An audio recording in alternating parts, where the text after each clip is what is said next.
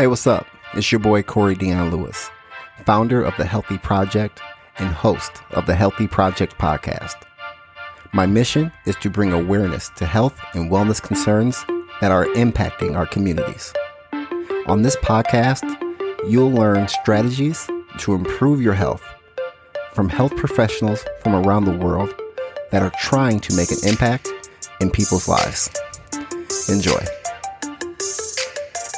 Hello, everybody. Thank you for listening to the Healthy Project podcast. I am your host, Corey Dion Lewis. Thank you so much for listening. Today's episode is a recap from my last interview with Dr. Shah, Chief Medical Officer, Broadlawns Medical Center. It's actually the medical center that I provide services for um, as a clinical health coach. So I was super excited when he agreed to be on the podcast uh, because he is truly trying to make this community a, a healthier environment for people. And I, I, really believe that. And so it was great to get his two cents on health disparities and equity, social determinants of health, and, you know, what his thoughts were, you know, going forward, especially during a pandemic. So this is something I'm, I'm trying out. Let me know what you guys think. You know, my, my goal is after every interview I have just to do a recap, you know, of my thoughts.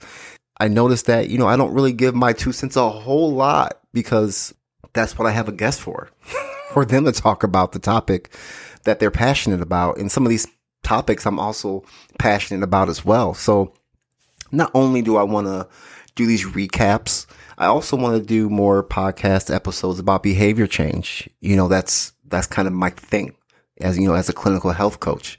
If you guys like these, just let me know, you know, and, know, I will do a lot more of them and, and keep them coming for you. So, but today, you know, what I really want to talk about, there's, there are a few things from the episode that I want to talk about and expand on. Healthcare's role in, in disparities, how to make health equity you know, a strategic priority, um, socioeconomic determinants of health, and you know, health system community collaborations, um, which is super critical. And in at the end of the episode, if you called it, Dr. Shah talked about um, a project that we were doing with a local church. It's just uh, amazing. We've had a lot of success with it, and I, I think those those things are really really important. But first, I want to kind of define health inequities. You know, the World Health Organization defines health inequities, you know, as, you know, systemic differences in the health status of different population groups. These inequities have significant social and economic costs both to individuals and societies. As a clinical health coach at a safety net hospital, this is my life, right? I see a lot of people that are affected by just straight up lack of resources. It's not that they don't want to make these changes. It's not that they like that their blood sugar is high. It's not that they like that their last A1C check was an 11 and they're like, well, you know, whatever. They want to make these changes, but they don't see the light at the end of the tunnel or they don't see the hope, I guess, because of their, their lack of resources. So it's real out here right? So let's let's talk about that first thing though, because um, I can go on a tangent. I can go on a tangent. So, an NCBI article um, states that you know the patient race slash ethnicity has been shown to influence physician interpretation of patients' complaints and ultimately clinical decision making. Um, the literature shows that clinicians have biases towards certain populations that impede their ability to provide effective care. Now, I've seen this firsthand. If a, a lot of you may not know my story, but I actually moved my mom to live with me because of the fact that her providers weren't listening to her and providing her the appropriate care that she needed.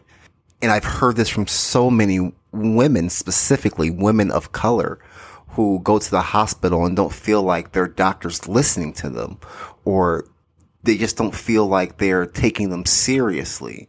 And you hear about these stories about doctors thinking that black women or black people in general have a higher pain tolerance. What kind of goofiness is that? Like this, this is crazy, but this is the things that people go through and and this really influences their care. So that's why when I talk about preventative services with an African American man, they're like, no, nah, I'm good. I'm, I, I don't need it because I feel good now. And if I go to the hospital, something bad's going to happen. I've had those conversations. It sucks. It really sucks. So over time, you know, these biases become institu- institutionalized and harder to eliminate you know, given that the perceived quality of healthcare, you know, or the lack of healthcare can significantly impact health outcomes. So we're talking about adherence to medical advice, cancer screenings and recommendations. Like I kind of talked about the conversations I've had with, with men of color, um, medication adherence.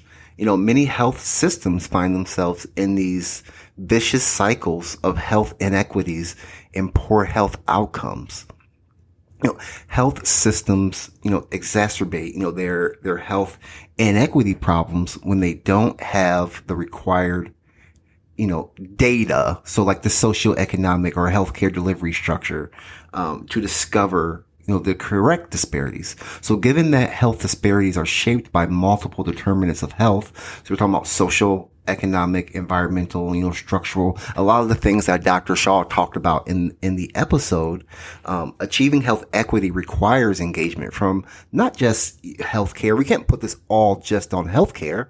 So this is, but also education. Um, transportation that was really heavy in the episode, housing, you know, Dr. Shah talked about housing and, um, not just for just to have a roof over your head, but how that helps with someone's, you know, being able to get going to the hospital and, and you know, and not, and not no showing and, and being ad, adherent to what their doctor wants them to do. Um, you know, planning, you know, public health, which is big, big light on public health, uh, you know, the past couple of years and many other industries and businesses, you know, so achieving health equity, it is definitely as we talked about, a community effort. This is a community wide effort. So, you know, how to make health equity a priority. So, healthcare professionals can, you know, and, and we should play a major role in trying to improve health outcomes for disadvantaged populations, right? So, you know, healthcare organizations, you know, committed to outcome you know, improvements must also be committed to health equity.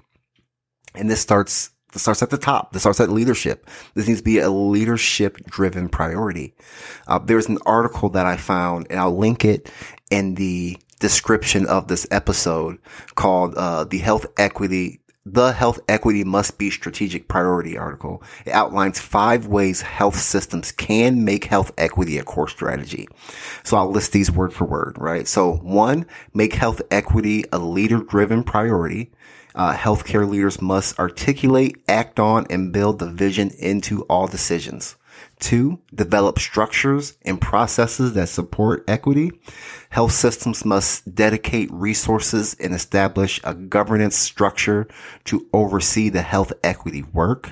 Three, take specific actions that address the social determinants of health. Health systems must identify these health disparities and the needs and assets of people who face disparities and then act to close the gaps. Some patient populations need additional support to achieve the same health outcomes as other patient populations. Um, they need someone to drive them to appointments. They need home visits, etc. Uh, four, confront institutional racism within the organization.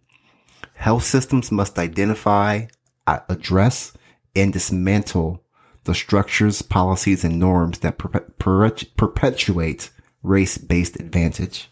And five, partner with community organizations. And a lot of these things, it was a great article, like I said, but a lot of these things Dr. Shah talked about, Dr. Shah talked about. Let's, let's stop front. There's health, there's, there's racism in health, in healthcare. That's, that's whack. So we gotta change that, obviously. Talk, getting to people where they're at is important. So partnering with the community within the community that you're trying to serve right? That is so important. These, these organizations within in the community, the, the community has a trust. They trust them. They trust what they're, what they're about. Hopefully, hopefully, you know, your organization or these organizations that you're trying to partner with have, you know, a trust with, with their community. And, and that, that plays a, that plays a big role. And if you can make that connection and that, and be it, you know, be a team, uh, you can save a lot of lives and improve the health of a lot of people.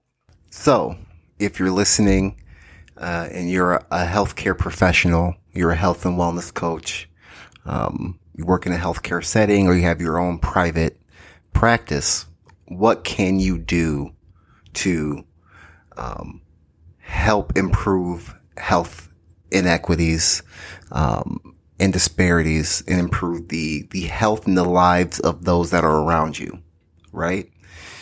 You do what we talked about in the episode, which I really appreciated, and it was meeting people where they are that's what we do already. That's, that is a core staple of health coaching.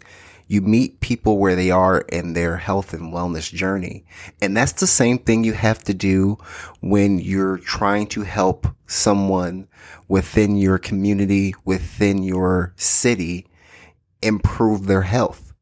Not everyone's going to have the same resources that you have. That's one thing I had to learn when I was a young health coach. And realizing that, oh, oh crap, not everybody can go to the grocery store and just go get, um, fruits and vegetables. We had, we got to be creative about this. Or I work with a lot of patients that have to wait until that foods, that food card re up before they can do anything. And for a few weeks, it's, it's ramen. This, this is life. We have to meet people where they are and that's just that's just it. So the same way you have to meet someone where they're at when you're working with them within your health and wellness practice, you gotta you gotta meet people where they're at within their community. If they can't meet you at your office, you go to them. Right? If you, if it's in your heart to to help them, hey, where you at? Pull up. Let's go. You gonna go to the coffee shop? It might be loud. I got you. Let's go. You want to, you want to do it over the phone? Let's do it. You can't, you can't come in. I do that a lot. I have a lot of people who, um, use public transportation to come see me. If it's difficult, it's all good. I would love to see you in person because there are there are a lot of things that you can read about somebody in person and really get down to. Um, you do a lot of good work in person, but you can also do a lot of good work over the phone. And if the patient can't come and see you and they're constantly can- canceling, you're not doing any work at all. So what would you rather have? Right? So meeting people where they are to me is super important. That's why we're going out and building relationships with organizations within the community. That's why we're doing these things that we're doing because if your goal is to improve the health of your community, you got to do what you got to do. They're not always going to come to you because as we know with social determinants, social determinants of health and health disparities, they always, they can't always come to you. All right, guys. Thank you for listening to me ramble. Um, this is, this is really weird talking to yourself, but talking to somebody, if that makes sense. Like I'm talking to somebody. Somebody's going to listen to this, but I'm by myself just talking. This is, this is weird, but I really, really enjoy it. If you enjoyed this episode, um, please give it a review, share with your people. Um, I always enjoy the love. If you ever want to get a hold of me, you can always reach me on all my social media platforms at Corey Dion Lewis, um, LinkedIn, Instagram, uh, Facebook. Please go to um, thehealthyproject.co if you want to listen to any of the old episodes. Um, you know, email me at Corey at thehealthyproject.co. Um, join that mailing list. I got some really cool things coming up um, that I'm excited to share uh, with you guys. Um, but hey, I'm going to stop. Thank you for listening. I'll holler at you next time.